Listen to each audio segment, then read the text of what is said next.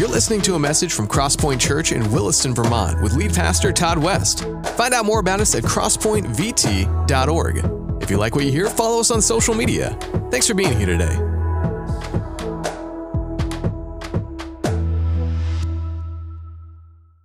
Well, again, man, so glad to see you guys here. Dave has set the stage for the passion. When he came off stage, I said, a little more passion, bud, a little more passion.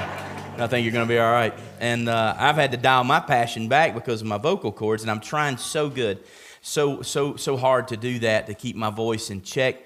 Uh, so um, anyway, I miss I miss singing, and uh, so that's part of why I. I'm trying to work on that. Passion is a um, going to be our series. We're going to be talking about the next few weeks, and I'm not going to say anything that you don't already know.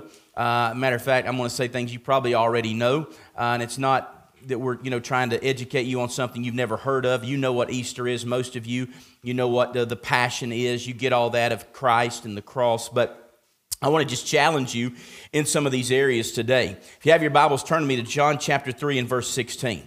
John 3 16. Most of us obviously can quote this by heart, and uh, I want to talk today on week one of this passion called Fueled by Love. Fueled by love. Now, obviously, when this sermon series was written, gas wasn't 45 bucks a gallon, they'd probably change the title.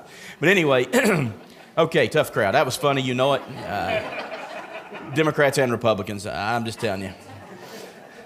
So uh, we're going to talk about fueled by love, not electrified by love. I'm just kidding. That's good.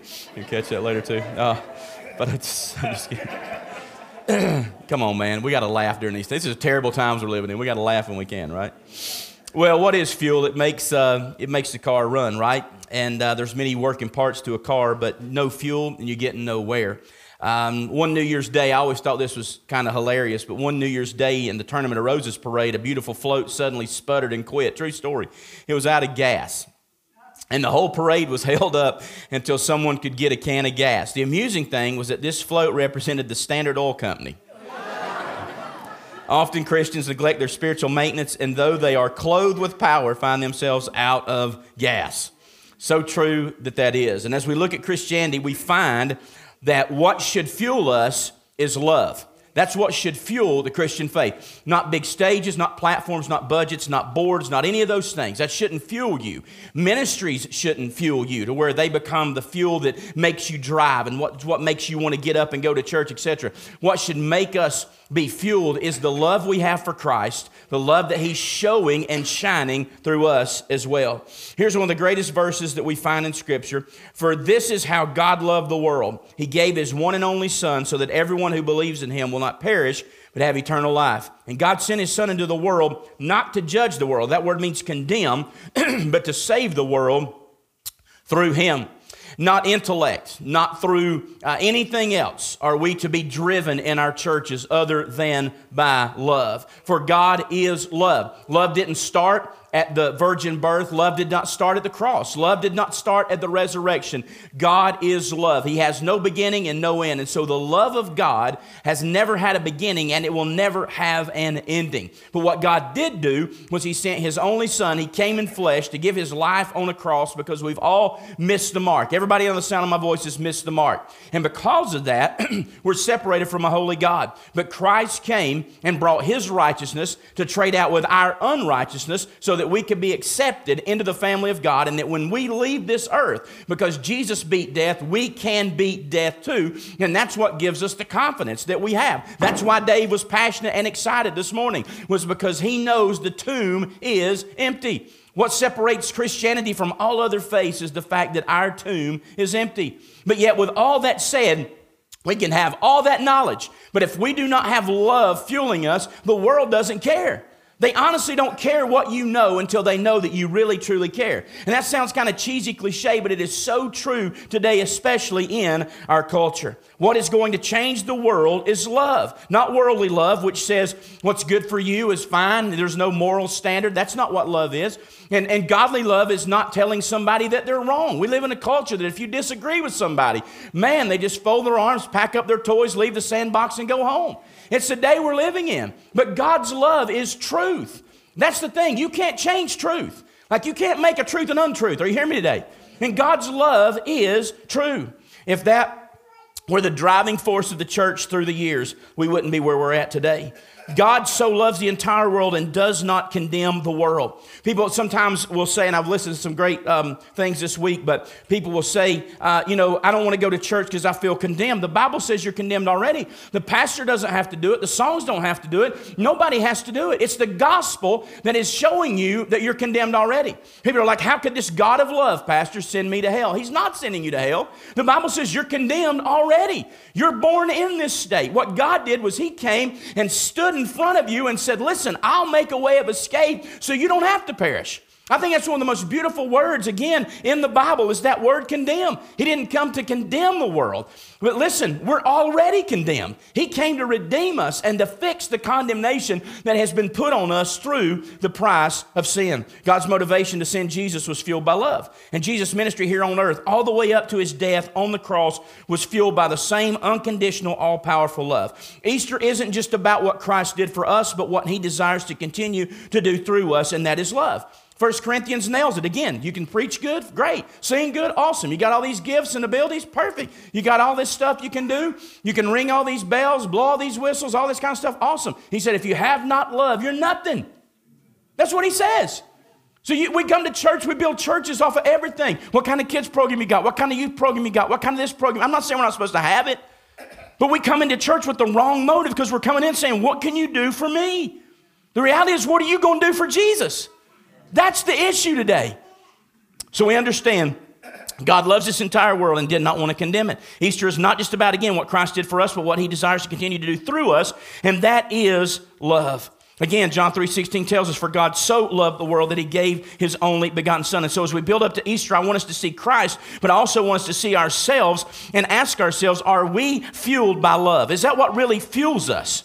Or sometimes we call it love, but we just want to be right. All right, y'all appreciate y'all coming today. Y'all have a good day. Mic drop. Yeah, we just want to be right.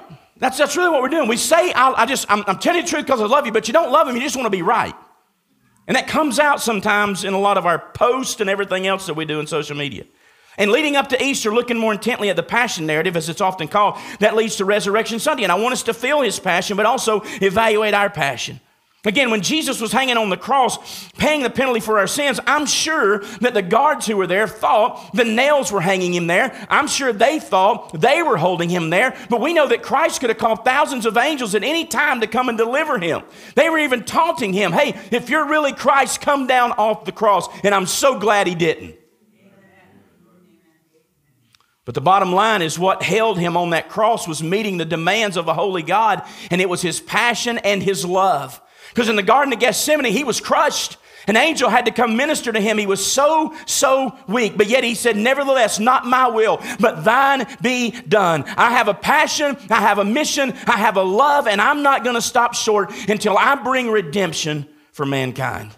Jesus loved others, and his instruction to those early disciples was for them to love others as well. In the Gospel of John, Jesus says, A new command I give to you, that you love one another just as I've loved you. You also are to love one another. John 13, 34. And even as he was given this instruction, they were still learning from, following, and following, and watching Jesus and the way he loved others. Over the next few weeks, we're going to do the same, just like the early disciples. We're going to learn Jesus. We're going to look at his word, how to love others. What was Jesus' motivation and mission? What kept him engaged through the difficulty of his mission? What did he trade his life for? Why did he trade his life for ours? And in that, I want us to see the same sacrificial love that can be brought forth through us to make a difference in this world we're living in. Again, John 3:16 I reiterate for God so loved the world that he gave his only begotten son that whoever will believe in him will not perish but have everlasting life. If you were to ask any Christian today typically to describe God, most of them would say something about love. It is clear to see all throughout the Bible to most Christians that God is a God of love, compassion, and care. In fact, 1 John 4 8 tells us, as I said earlier, that God is love. His very being is love. He doesn't wake up and say, I need to love today. God is love. The word for love used in John 3:16 by John is the Greek word agape out of the four different words in the Greek language that's used for love. And this is the one that is willful, pure, and sacrificial. Does it sound familiar? Sure it does. It's because it's what Christ did for us, but it's also what Christ wants to do through us. This is the type of love that God has for his people, including you and including me. And this love fueled God to send his son in the first place. And this is the love that fueled Jesus throughout his ministry.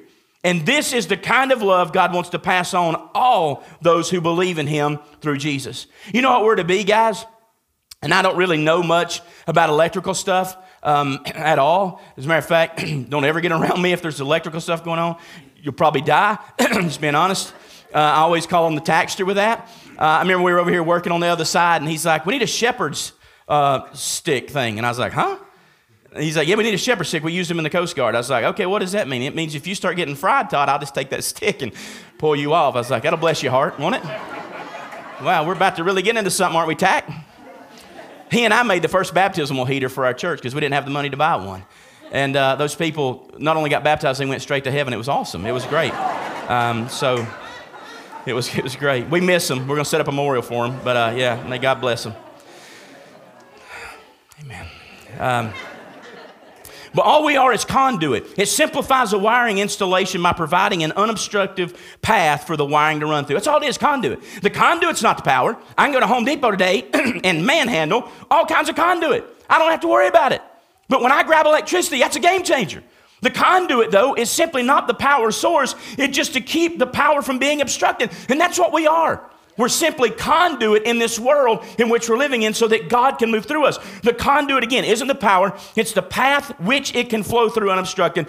That is what we are as His earthen vessels. And as I mentioned earlier, we're commanded by Jesus to love one another in the same manner that He loved. This leads us into a conversation about sacrifice. The key to loving people well is often found in sacrifice when we lay aside what we want for others. Are you willing? This was scripted, and then I want to add something, so stay with me right here. Are you willing to sacrifice your schedule for someone who needs to chat with you? Are you willing to sacrifice your own desires to align them with God's? Honestly, the list of sacrificial love opportunities is endless. That was the scripted part. Now, let me add mine to it. Are you willing to sacrifice your preconceived notions about sinners? Are you willing to sacrifice your preconceived notions about sinners? I'm to let that sit just a second. See, to get in this world and be light, I know it just takes a little light in a dark world to, to, to, see the light, but we live in a dark world. And you need to know why you believe what you believe. I agree with that 100%. I think that's part of the problems. We don't know what we believe. Yes, but you also, listen to this carefully, need to listen to the sinners and to hear them. Maggie Steve, a dear friend, and her and Aaron, she sent me a, a, um, a thing from a guy that I've respected for years uh, Josh and Sean McDowell, apologetics people, incredible. And I was listening to him this week. It was a two hour thing and said, One of the biggest things that atheists say about us Christians is that we do not listen. We just come in, just automatically knowing what we're going to say. We're like a machine gun. We spit out, you need Jesus, and we just go through that little spiel, and we don't even, we don't even take time to listen. You say, I don't need to listen because I don't need to hear about their sin. That's funny. You take yours to God every day. He listens to you. So why are you any different? So we don't want to talk, we don't want to listen to sinners. We, just, we, we, don't want to talk to people who are struggling. We don't want to know why they're struggling with why they want to become transgender. All we want to do is just go out and wave the flag and say, ah, man, that's, you're all going to hell and in a handbasket. Have you ever stopped to talk to them? Say, oh, we're compromising. You ain't compromising squat. You're doing what Jesus did, man. Do you remember? The, the times that Jesus encountered people that everybody else wanted to kill, and he loved them and went to them and ministered to them. See, we're not doing church like Jesus, we're doing church like America. Bigger stages, bigger lights, flashier speakers, all this kind of stuff. That's not what's going to change the world, man. We got to love. I'm guilty of it. I, will share this with you, and I've got a lot to get said, and I probably won't get it all said, but one of the things I, I miss because I worked with the State Patrol in Georgia as a chaplain and, and also with the fire department, and that's really what I, I really love that. I know that sounds weird. I think it's a calling that God puts on people's lives to be able to deal with trauma and to be able to go to people's homes and tell them that their loved one's been tragically killed in a car wreck. It takes a special calling from God to do that. And I get that. But I love that. I, I don't love what I do, but I'm saying I love to be able to be that conduit, to be that guy there in that moment, to maybe bring just a little peace and comfort to a family that is hurting. That's just a passion I have. So I miss that. So I start thinking about maybe I should go back to the hospital and start helping out there. So I go there. I've got the master's degrees. I got all the experience. I got all this kind of stuff. They're like, "Do you have this class CPE?" And I'm like, "I don't know. I don't. I don't have that class." And they're like, well, it's 400 hours. I was like, I ain't taking that class, you know? Um, and so it's like 400 hours. So I'm like, I'm not, I, am not going to do that. We're only going to take six people. If you decide to submit your application, do that. And I just got to think about it. And I thought, you know, I'll, I'll do that. I'll submit my application. And so I did. And uh, then they called me up and said, we're going to do an interview with you. And I was like, oh, great. Okay. So in my interview, and some of them was probably going to maybe watch this sermon, that's, that's fine and well. In my interview, they said, we got a role play. We're going to give you a scenario. I was like, oh, yeah, okay, great. You know me, I'm all about role play. Wow. Yay. And uh, um, so the lady sits down, she's like, hey, my name is like Sarah. And I was like, okay, because I'm terrible sometimes with names. So I'm like, pay attention, Todd, focus, focus. Her name is Sarah, her name is Sarah. So Jane, tell me about, I'm just kidding. Um, but uh, over and over, and here's what she said to me. She said, um, so I'm in the hospital with a hip replacement. I am 50 years old, and I'm wanting to get out of here because my wife is about to have her first baby. I'm a lesbian. I'm an atheist. And there's a couple other things. I thought, man, could you just could you give me a tough situation? Maybe. But I handled it, I dealt with it, but my whole point was this is in that moment I thought to myself, we can come to Cross Point in a metal building, getting our little incubators, and pretend that that's not the world out there. But it is. It is the world out there. Every day. We have educators in our church who deal with it every single day, nurses and doctors who deal with it every single day. Everywhere people go, they deal with this every single day. And listen, here's the deal do you, do you really think they're ever going to listen to us if we don't listen to them? And here's the deal if you're so rock solid in your faith, what's it going to hurt? So I'm going to do that class, even though I don't want to. And I'm going to go eight hours on Wednesdays, do four hours of clinical a week, be on call two weekends. I'm hoping that me and, and some of my doc buddies will be on call together so we can keep each other up. But anyway, I'm going to do it. Because you know why? If we all recluse and say, you know what? That's just not how we believe. That's just not what we think. That's not how we roll. That's not our DNA. Well, good night. Who's going to go out there and do something? So we have to go and be in the midst of that. We don't have to agree with it. So I'll be one of six people in this, this class, this training. And I'm just praying that God will use me in my southern comedy, country, whatever, to maybe break the ice and get my foot in the door so that I can begin to do what the passion in my heart. But listen, man, sometimes we just don't take time to listen. Two stories. I was sharing this last week with uh, Miss Kaylee. We went to eat with them after church, and I was sharing with her. This is another reason she does not let me work in the kids ministry. So stay tight. But so we had a kid one time in Bible school, and they came and got me. and They're like, Pastor, this kid is kicking people, and he's he's like aggressively going. So I'm just like, all right. So I just walk over there, bust up in there, pick this little turd up, sit him in a chair, put my hand on his chest, push him in the chair, grab his legs. He starts trying to kick at me. I said, Let me just tell you something, dude. You kick me, you won't ever kick again. now, there's, there's people standing around. And here's what I said next. You ready? This is too, Kaylee's giggling because she knows where it's going. I said, um, You ever heard of prison? and he's just like, I said, That's where you're going if you don't straighten up. His teacher, Miss Roberts, our kindergarten teacher, she would tell us at times that when he would act up in class, she would say, Do I need to call Pastor Todd? And said he would just straighten right up. you know what I found out though? Is what the kid didn't need was, was he needed love. His life was so messed up.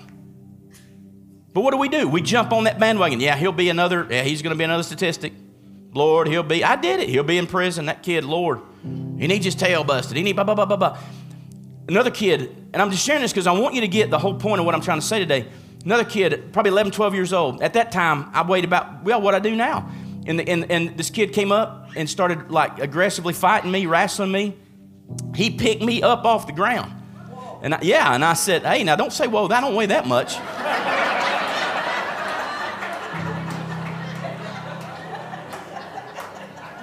I'm done, you bunch of jerks. I'm out of here. But I, I, had to take him to the ground like a grown man. I took him down and I laid on top of him. He spit in my face. Come to find out, long story short, is that his mom had been taking him house to house to house every night to different men. And one of them had a pit bull and it would corner him and put its mouth over his head and just gnaw and bite on him in those times that she was there. See, I didn't get the whole story. And what do we do as Christians so many times? We just go ahead and cast our judgment. Yep, that's what's happening. That's the problem. That's what's wrong with America. That's what's wrong with our culture. That's what's wrong with this. It could be what's wrong with it's us. You say you have the answers. You say that God gave love to you, but you don't share it with anybody else. You just want to be right. That's all it is. Christ loved you he was right, but He loved you in spite of your sin. Before you could love, Christ loved you and gave Himself for you. And He said, I want you to do this for me as a representative of me. God sent His Son. I'm trying to speed forward. I think God's desire for us in response is utterly clear. Love Him back, love others the same way He loves us. We've already read in John 13 34 that Jesus says, Do this. He calls it a new commandment. However, like many things we're told to do, it takes great effort, commitment, and devotion. Again, don't you leave here and saying, Oh, pastor's compromise. I ain't compromising squat. But I'm just telling you, how else can we get the gospel out? Like uh, Sean McDowell in this, this setting, he said, How many of you are against Darwinism evolution? And the whole church raised their hand. And he was playing the role of an atheist. And he said, uh, How many of you are against uh, evolution Darwinism? They all raised their hand. And he said, How many of you can stand up and give me a definition of it right now? And seven people raised their hands out of hundreds of people. He said, So what you would tell me is if I told you I didn't believe your Bible, is I need to go read it. I'm telling you, maybe you need to listen. You hear what I'm saying? Like we judge stuff. We're just like, that's wrong. We don't even know why it's wrong. We're afraid to ask why.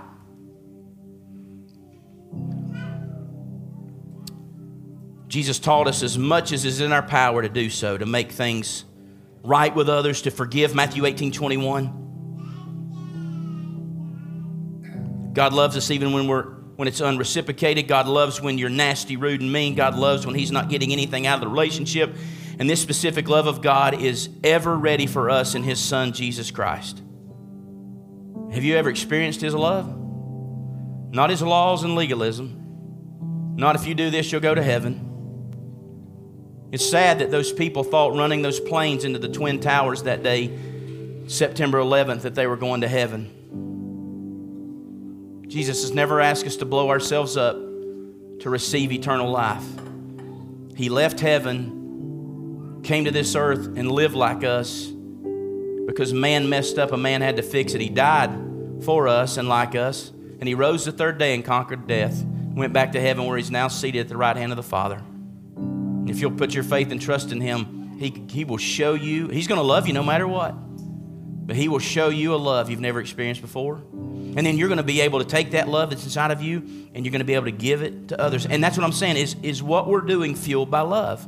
Or is it fueled by conviction or, or guilt, condemnation, whatever it is. It needs to be fueled by love. God loved me, gave his life for me. I need to love others. Right? You with me? Say amen. amen. Heads are bowed and eyes are closed. We're going to close out. If you've never trusted Jesus as your Savior, I encourage you today, I beg of you today, to give your life to Him before it's eternally too late. You need a relationship with Christ. Right there, you can pray, God, forgive me my sins, come into my heart and my life, change me, save me. I believe you died for me, I believe you rose for me, and I believe you're the only way to heaven. And I give my life to you. I turn from my sin today, and I give my life to you in Jesus' name.